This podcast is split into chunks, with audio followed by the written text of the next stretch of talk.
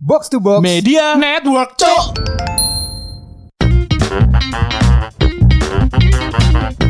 Cok, situ kak. Situ lah. Ngomong apa sih?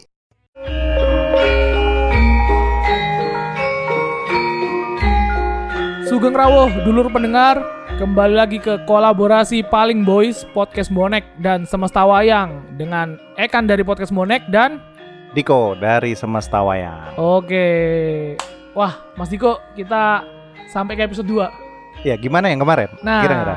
yang kemarin kita bacakan sedikit aja dari beberapa eh, dulur pendengar bonek. Gimana tanggapannya kali ya? Ya komentar-komentar ya Komentarnya, di sosial media. komentar-komentarnya. Ini ada dari Ed Pai Sucen. Dengerin kisah perang Baratayuda di sini enak banget. Terima kasih sudah membawakannya dengan santai. Wah, matur suwun loh. Atur nuwun. Ada ada satu lagi nih, Mas Diko. Boleh boleh. Jadi Gimana? dia dari Ed Le Petra. Dia bilang kita wajib lanjut sampai Pandawa Seda. Oh pasti. Kita bakalan bikin selanjutnya berkali-kali ya. Berkali-kali. Kita pecah berkali. berkali-kali. Jadi dulu pendengar sekalian eh, dan teman-teman yang baru baru bergabung, baru mendengarkan kolaborasi podcast bonek dan semesta wayang ini, jangan khawatir ya Mas Diko ya, karena kita akan nyeritain semua kisah-kisah wayang yang mungkin kita mulai dari perang Baratayuda dulu, Mm-mm. gitu kan? Nanti bisa kita ceritain yang lain kan cerita wayang tuh kan dinamis ya. Jadi betul. kita bisa bergerak ke mana aja. Tapi Baratayuda ya kita selesain dulu nanti Kita pas. selesaiin dulu, betul. Di episode 1 kita membahas awal mula kenapa perang Baratayuda itu terjadi Hmm. kan. Udah ada beberapa yang kita ceritakan kemarin dan di episode ini kira-kira kita bahas apa nih Mas Diko enaknya? Kalau kemarin tuh kan kita udah ada kisi-kisinya kan ya, udah ada kisi-kisi Iya. Baratayuda, udah ada apa, udah ada pihak-pihak yang mungkin ada di sana. Nah, gimana kalau kita bahas yang nggak ikut Baratayuda, padahal dia tuh sakti-sakti gitu, padahal Oh, tokoh-tokoh yang punya kemampuan luar biasa, tapi ternyata dia nggak ada di Baratayuda. Itu kayaknya mungkin jadi satu bahasan yang menarik kali. ya. Oh itu ada jadi ya tokoh-tokoh yang nggak ikut itu ada Mas Diko berarti? Ada, ada beberapa kayak misalnya contoh ya Baladewa. Ah. Baladewa kan udah terkenal kesaktiannya. Dia punya Nenggala, dia punya uh, Alugora. Itu semua kesatria-kesatria pasti takut begitu denger itu gitu. loh. Ah, Terus di situ ada Wisanggeni. Wisanggeni kan ya udah paling sakti gitu kalau di pewayangan ya, versi pewayangan karena Ah. di Mahabharata versi India kan nggak ada. Begitu juga dengan ada Antareja, ada Antasena. Itu tokoh-tokoh yang tidak ada di Baratayuda gitu. Nah kalau Baladewa, Antareja sama Antasena saya pernah dengar wala- walaupun Antareja sama Antasena Hmm. kan nggak ada di, di cerita aslinya ya dari India Nggak ya. Tapi kalau Wisanggeni ini sedikit aja siapa sih Mas Diko?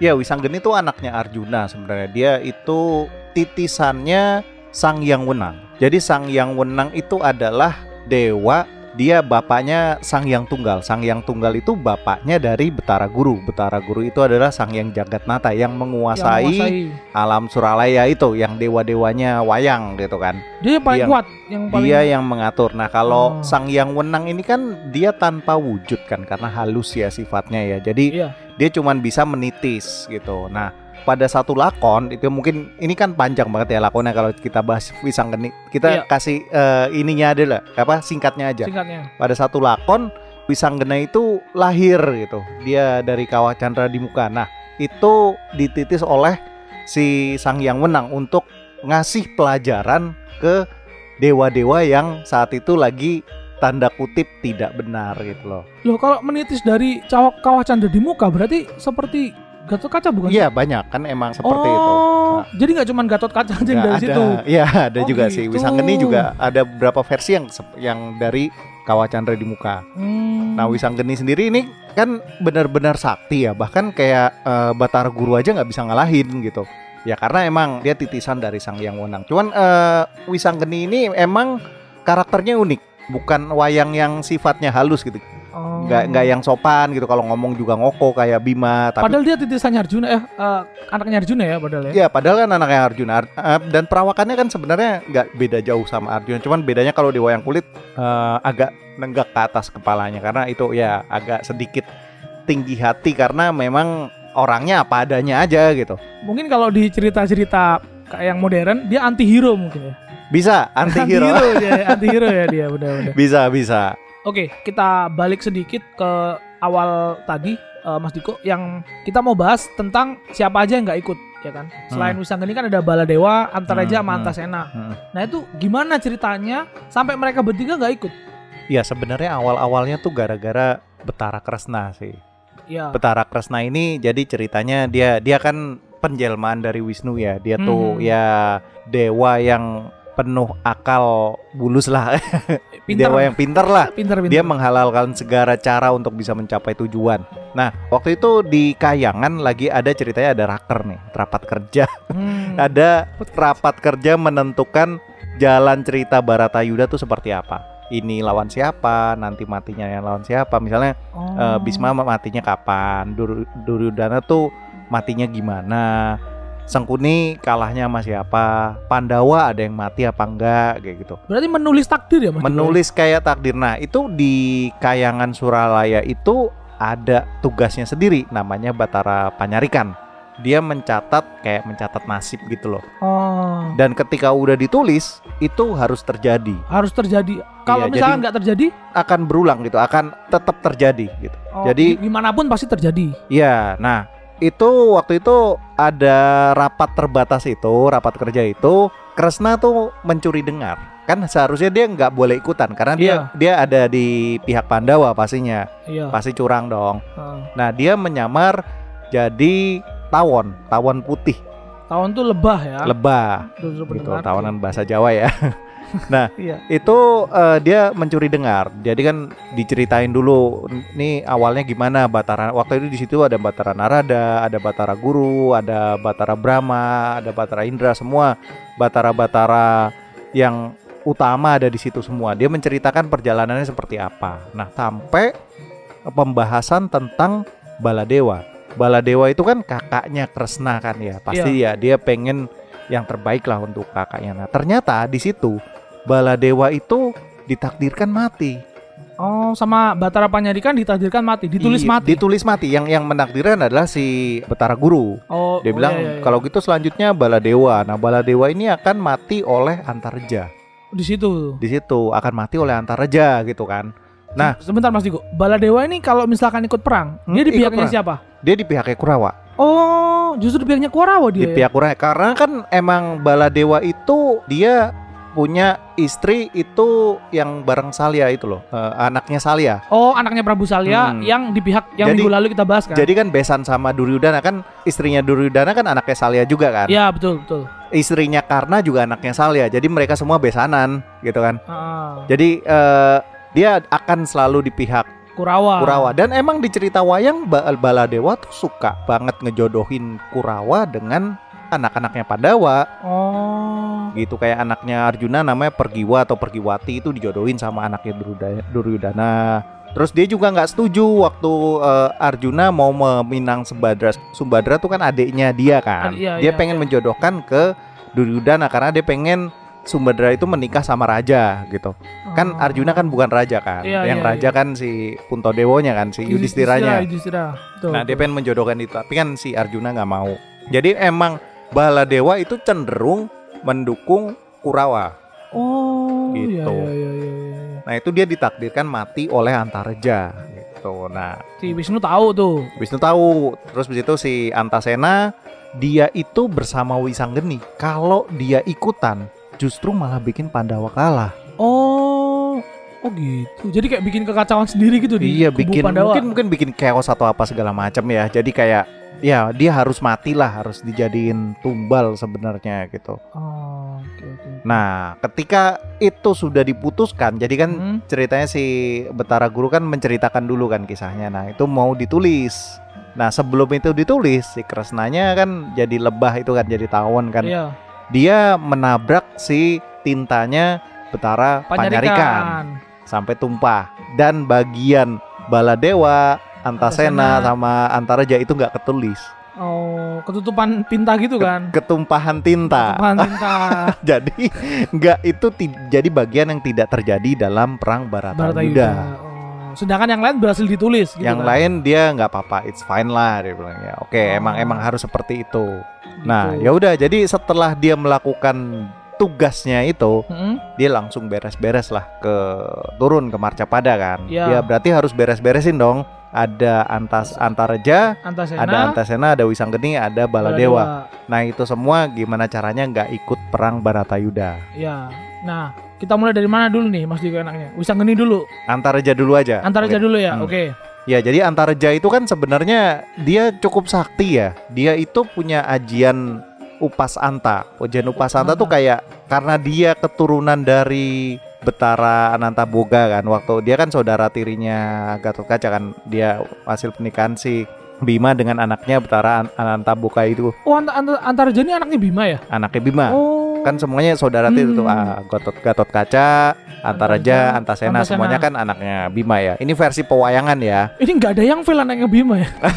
Karena kan emang Ja- jadi semua orang kan. semua. Iya benar-benar. Ya tapi kan emang faktor Bima kan nikah sama ini anaknya Betara Antara Boga itu. Ah, ah, ah. Nah, dia mempunyai kesaktian yang diberikan oleh si Betara Antaboga itu. Ya. Jadi dia kalau jilat telapak atau tapak yang jejak kaki Hmm, dari lawannya, itu lawannya bisa mati, langsung mati. langsung mati. Cuman dijilat doang tapak bekas tapak kakinya, bukan telapak kakinya ya, bekas tapaknya. Iya, beka- jadi dia nginjek tanah, Hmm. terus pergi jejaknya tanah tadi dijilat sama Antareja. Dijilat mati orangnya itu orang. mati.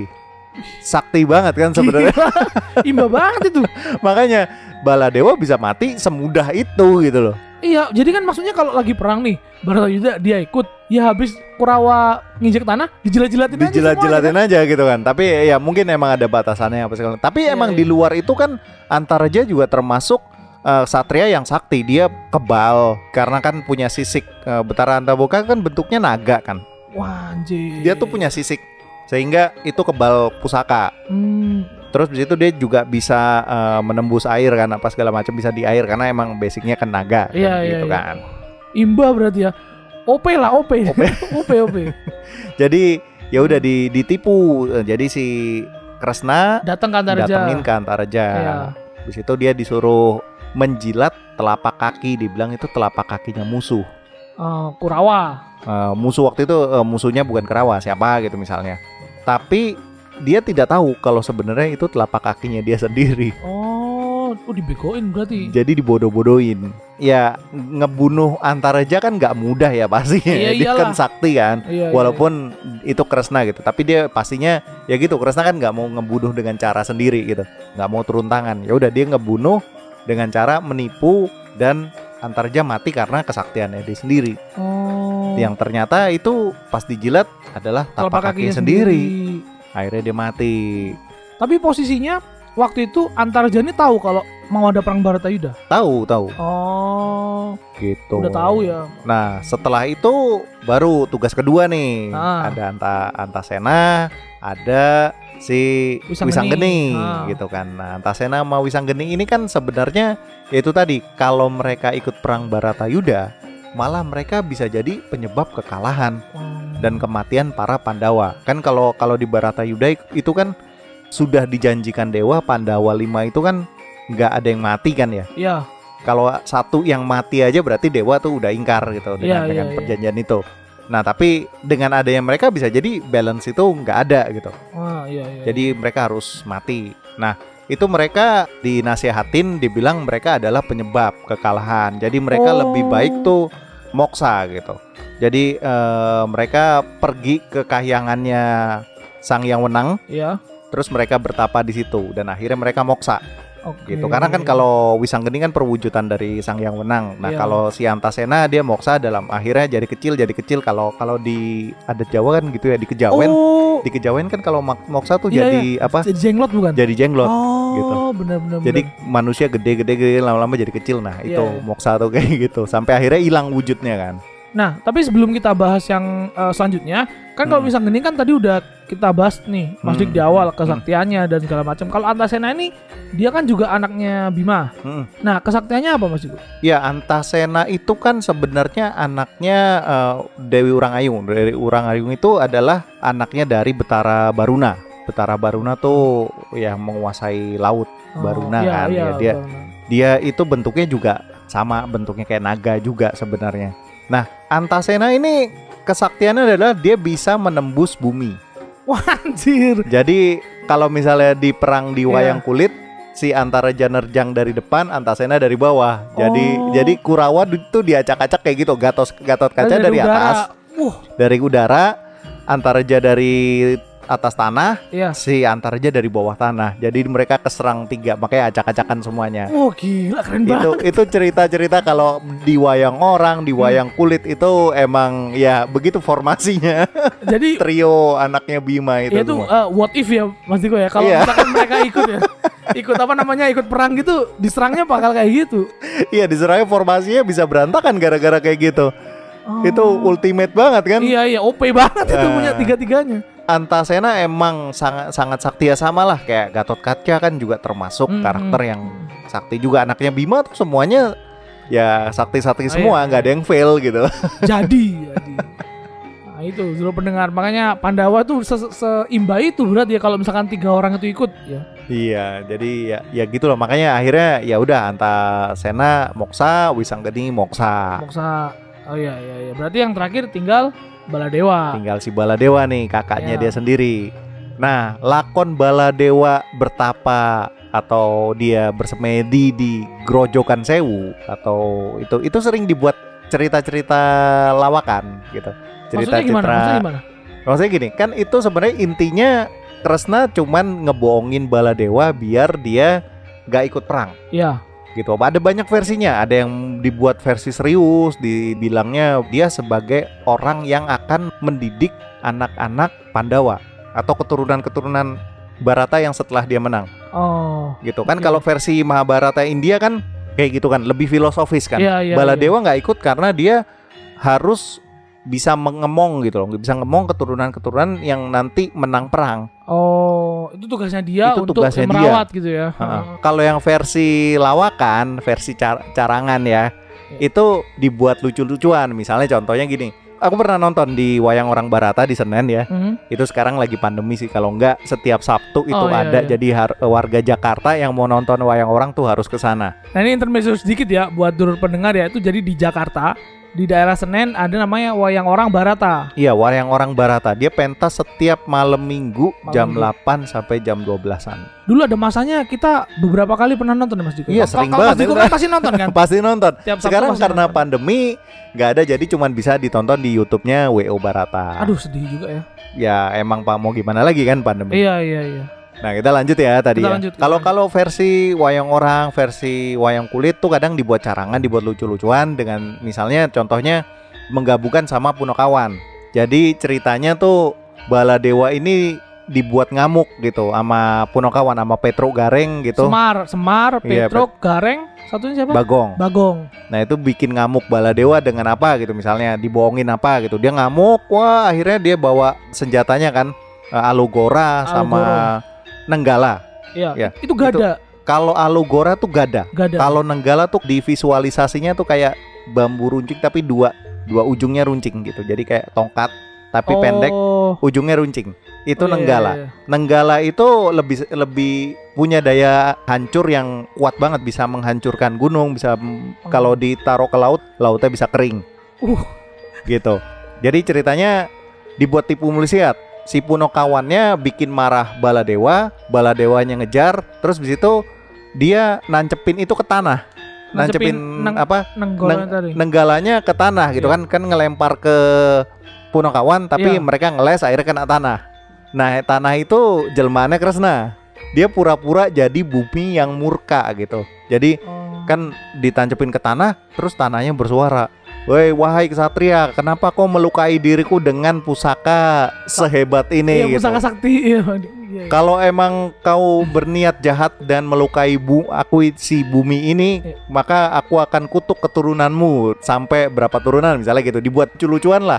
Atau misalnya dibilang waktu itu dia nggak bisa berhubungan lagi dengan istrinya. Jadi tergantung dalangnya nih, Oh. tergantung yang bikin cerita. Namanya kan gitu. namanya kan dibuat lucu-lucuan kan, Iya, iya, cerita iya, carangan kan. Hmm. Jadi intinya kayak dia di, di- dibuat bohong gitu terus akhirnya tobat ya apa wahai bumi bagaimana biar bisa aku tidak terkena kutukan itu. Kamu harus bertapa selama sekian tahun di Gerojokan Sewu. Misalnya gitu. Oh jadi cerita lucu-lucuan itu tergantung dari eh, cerita dalangnya dibuat lucunya, tapi Iya. endingnya Nah, dia harus bertapa. dia harus bertapa. Oh. Ada juga misalnya contoh dia lagi di kerajaan. Dia kan sama istrinya. Terus ada datang pengemis. Hmm. Pengemis itu minta suapin sama istrinya. Dia ngamuk dong, ngamuk Iya. di pukul ternyata itu jelmaannya Kresna gitu. Terus begitu dia kayak diancam sama Kresna. Oh kalau kayak gini berarti harus dapat hukuman. Katanya udah janji nggak mau marah gitu kan, nggak mau apa gitu. Oh, beneran dibohongin dia. dia. Dibohongin. Jadi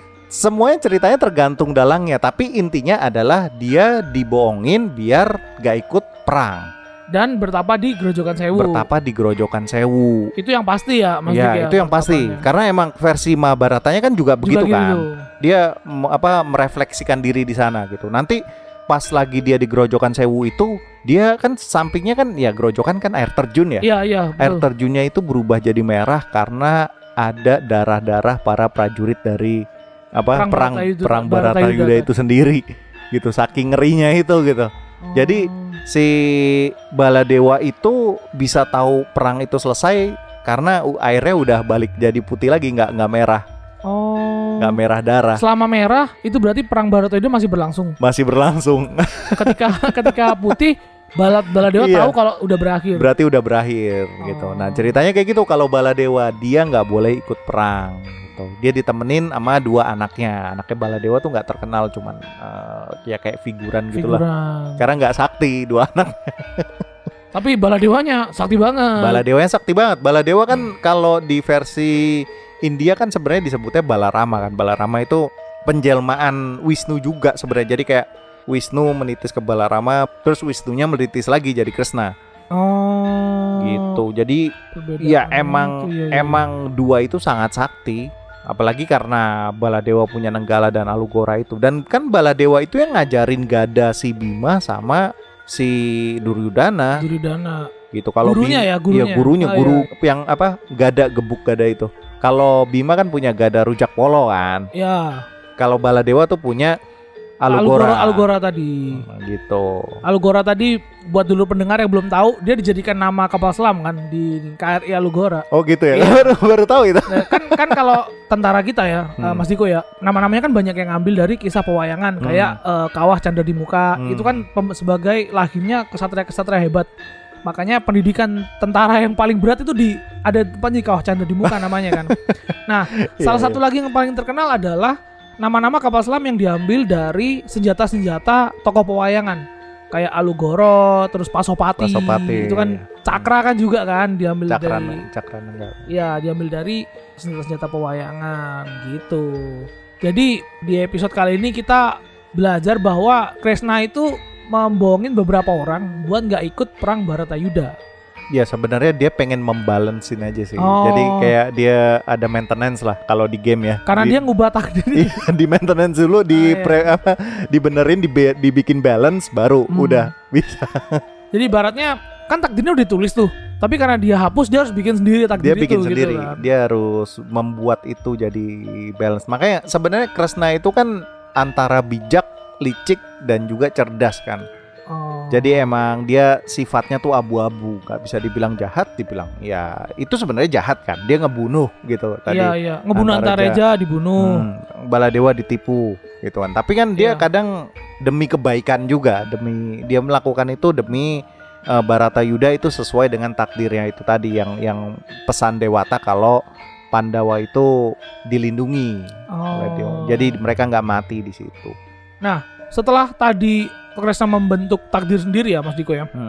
Selanjutnya adalah perang Baratayuda itu sendiri kan pasti kan. Iya iya. Udah siap Abi- dimulai gitu kan. Udah siap kan eh, itu kan Kresna udah beres-beres terus kan lanjut pasukan udah mulai berkumpul ya di tanggal yang ditentukan pihak-pihak yang mendukung siapa dan siapa gitu kan ada yang mendukung Rawa ada yang mendukung Pandawa Iya, gitu kan macam-macam kan sesuai dengan ya mungkin biasanya kerabatnya lah Iya betul. Kan Gitu. mereka juga kayak ngirim surat mungkin ya ke negara-negara sekitar gitu untuk membantu gitu. Mas. Iya kan emang ada dua pilihan jadi pas setiap kerajaan itu dikirimi dua surat dua undangan Oh gitu. ya, jadi yang mau mereka milih Pandawa atau mereka memilih Kurawa gitu. yang punya dendam sama Pandawa pastinya bela Kurawa, yang punya dendam sama Kurawa atau yang pengen merasa pengen menegakkan keadilan memihaknya Pandawa. Oh jadi masing-masing punya keadilannya sendiri lah. Ya, punya kepentingannya sendiri Punya juga. kepentingannya sendiri, gitu. Misalnya betul, ada betul, ada betul. dendam sama Gatot Kaca gitu misalnya. Ya udah dia pasti mihak Kurawa dong. gitu. Contohnya siapa tuh? Ada ada yang dendam sama Gatot Kaca. Ada sih kayak misalnya Buto-Buto yang terusir gitu gara-gara eh, kan kalau Gatot Kaca itu kan emang suka ngebabat alas gitu kan. ya. Oh, jadi, gitu.